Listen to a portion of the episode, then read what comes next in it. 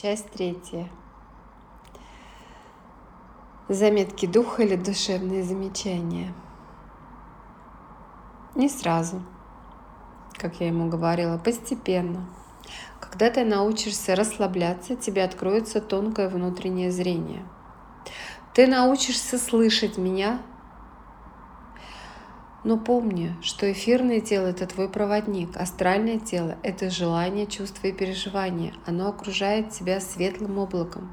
Когда человек засыпает, это облако отделяется от тела и начинает перемещение. Так появляется способность воспринимать впечатление видения. Дважды у тебя получилась подобная тех, техника, но сейчас главное научиться слышать меня и расслабляться. В каждом человеке есть чакры, они позволяют многое.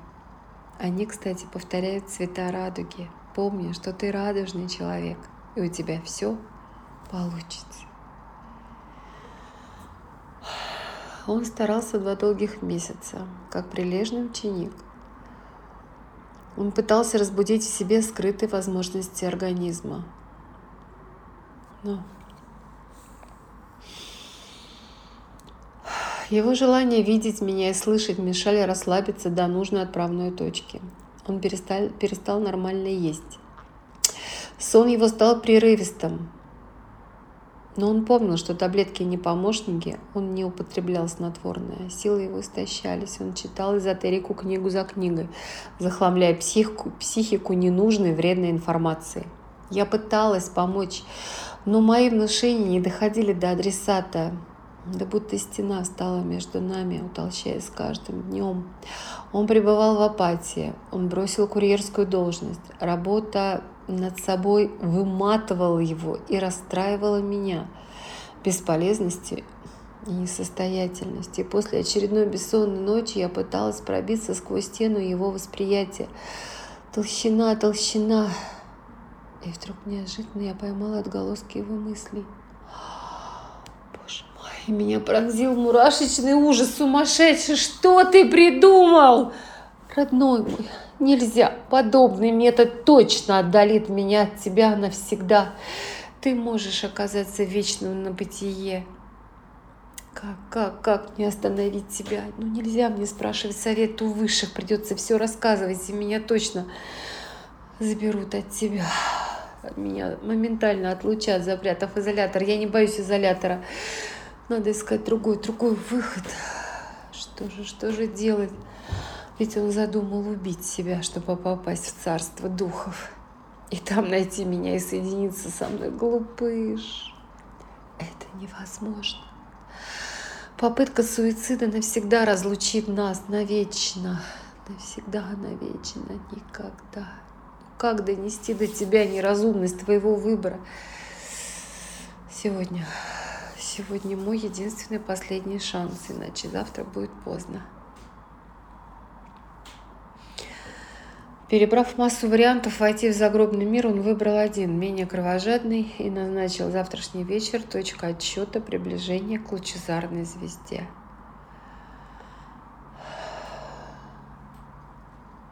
Я ушла от него, я ушла из дома, я бродила по парку, я ходила, я...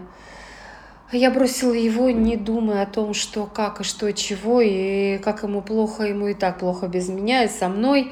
Я бродила, бродила, бродила, я не знала, я уже такое ощущение, что стерла бы ноги в кровь, если бы я чувствовала свои ноги. И вдруг меня осенило. Я покажу ему, точно. Я покажу ему, что его ожидает, если он воплотит свое решение. Так, я справлюсь, у меня есть мужество и запас всех моих сил. И пусть меня даже отлучат от него, но я должна убедить, что жизнь – это бесценное сокровище. Приходится объяснять прописные истины, но если у меня не получается пробиться к нему через состояние, когда он бодрствует, значит, я должна действовать через его сон.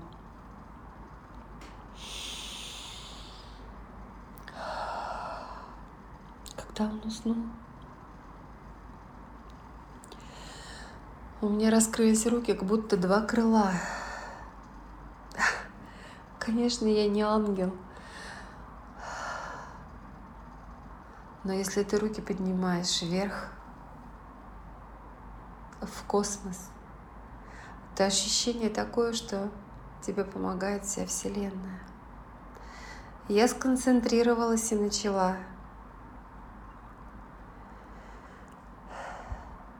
Не ставь для сна задачу. Преследуй цель попасть в конкретное сновидение. Калейдоскоп картинок может промчаться за один миг. Не выбирай, а просто чувствуй. Твое видение само тебя найдет, а я буду рядом. С первого раза может не сложиться попасть в общий эпизод, но ведь однажды у нас получилось. Просто верь. В низших слоях астрала самые тяжелые вибрации. Этот слой наполнен различными существами, сущностями. Эти субстанции обычно бесформенны, они живут за счет энергии, проходящих сквозь них. Здесь главное сконцентрироваться внутри себя, но расслабиться наружу. Когда вибрация закончится, ты откроешь глаза.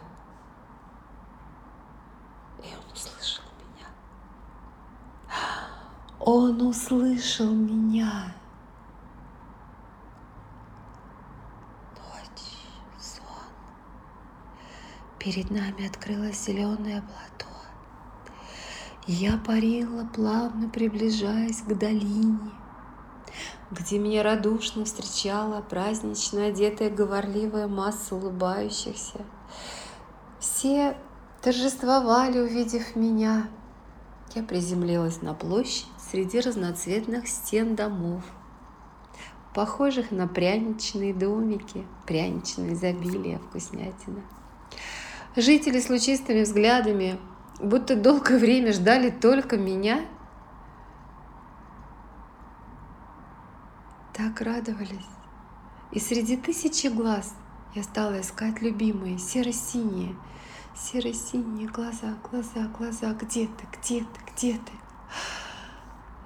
У нас получилось, и я подошла неслышно среди ликующей публики сзади.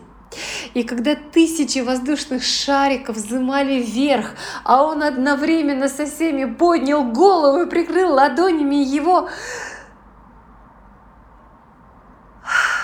его устремленный взгляд я закрыла своими ладошками. Он вздрогнул, буквально даже отпрыгнул в сторону. И долгих несколько секунд он пронзительно смотрел на меня, прежде чем протянул руку. Потом схватил меня крепко. И я, я купалась в его любви.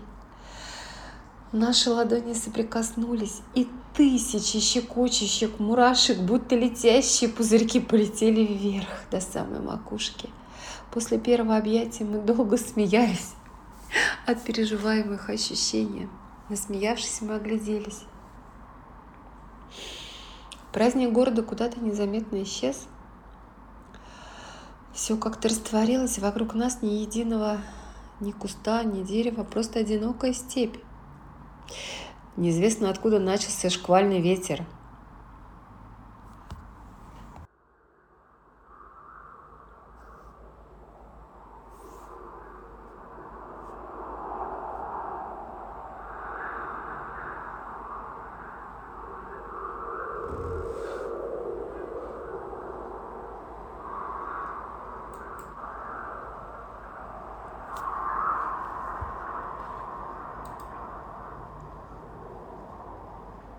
Неизвестно откуда.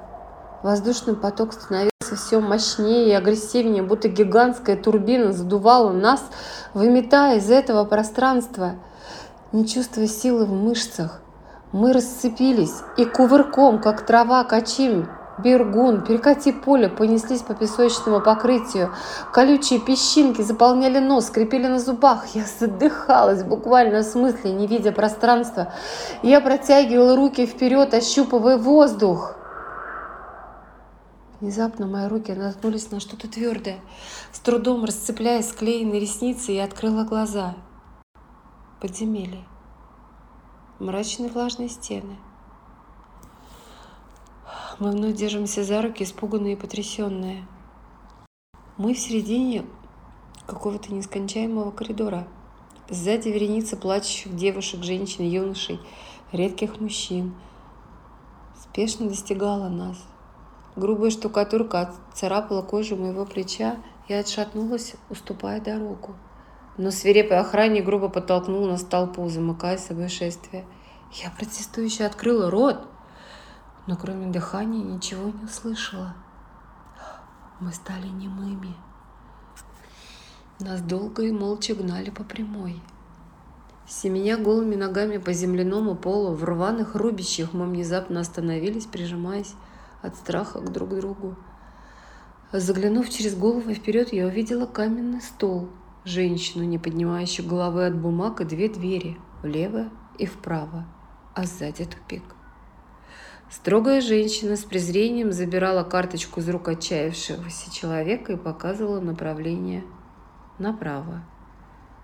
А там было чувство ужаса и смерти. И со двери стоны, вопли, жуткая вонь, как будто из бездны. Мы остались вдвоем перед каменным столом, дрожа всем телом. Хватаясь за соломинку, я пыталась что-то произнести. А вдруг вместо моих слов появилась картинка, мираж моих мыслей.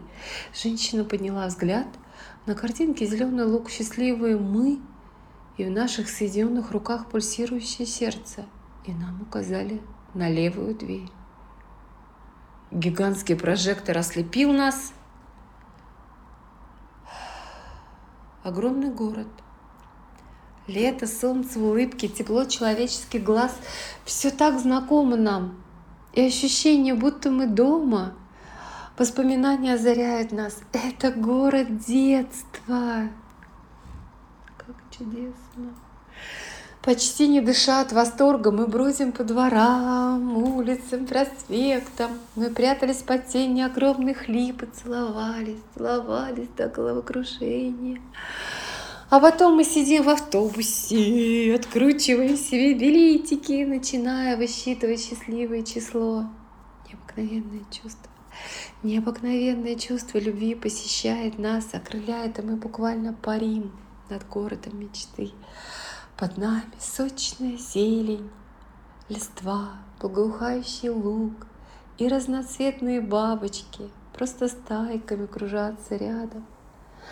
Потом мы опускаемся, дружно гоняемся за скользающими насекомыми, теряя, находя друг друга в оживленной толпе счастливых людей.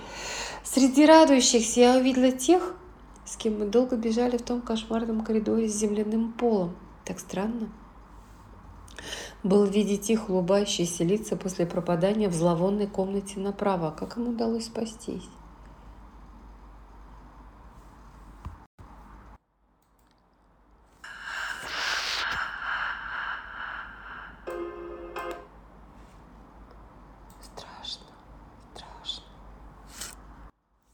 В мгновение цветущая поляна, затрещав по периметру, начала проминаться и проваливаться. Все рухнуло в колоссальный котлован.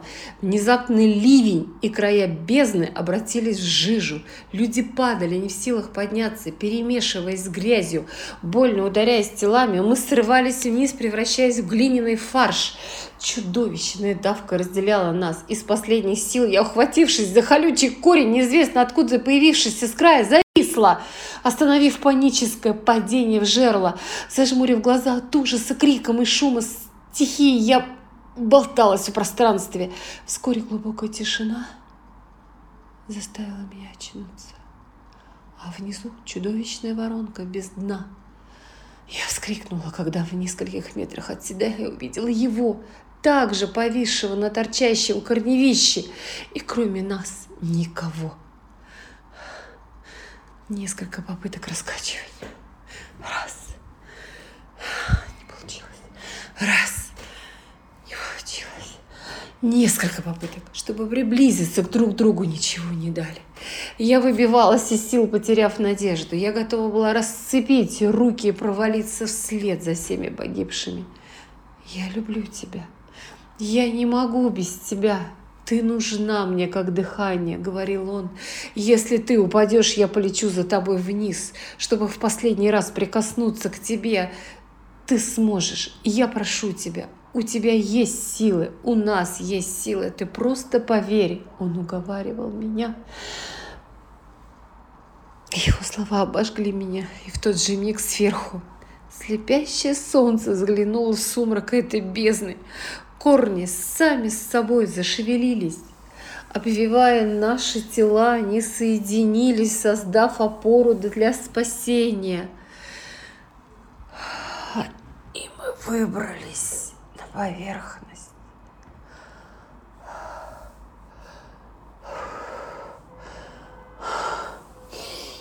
Отдышавшись, я поняла смысл нашего сна. Все те, с кем мы шли в подземном коридоре, это самоубийцы. В последний миг, совершив насилие над собой, они сожалеют. Содеяв убийство себя, они перешли рубеж без точки возврата в прежнее состояние. Их души так и будут маяться, то падать в бездну, калечить друг друга, то сгорать в огне. Лишь на миг воскрешаясь, они снова и снова будут переживать мучительные испытания, не зная покоя и безмятежности.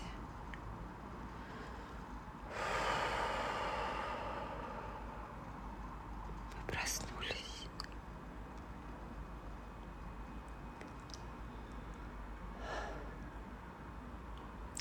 Чувство отсутствия любви навсегда покинуло моего дорогого подопечного, моего дорогого друга. Мы достигли цели, определив его статус в этом земном пространстве. Теперь он был наполнен любовью на сто процентов к миру, в котором он получил второй шанс быть счастливым.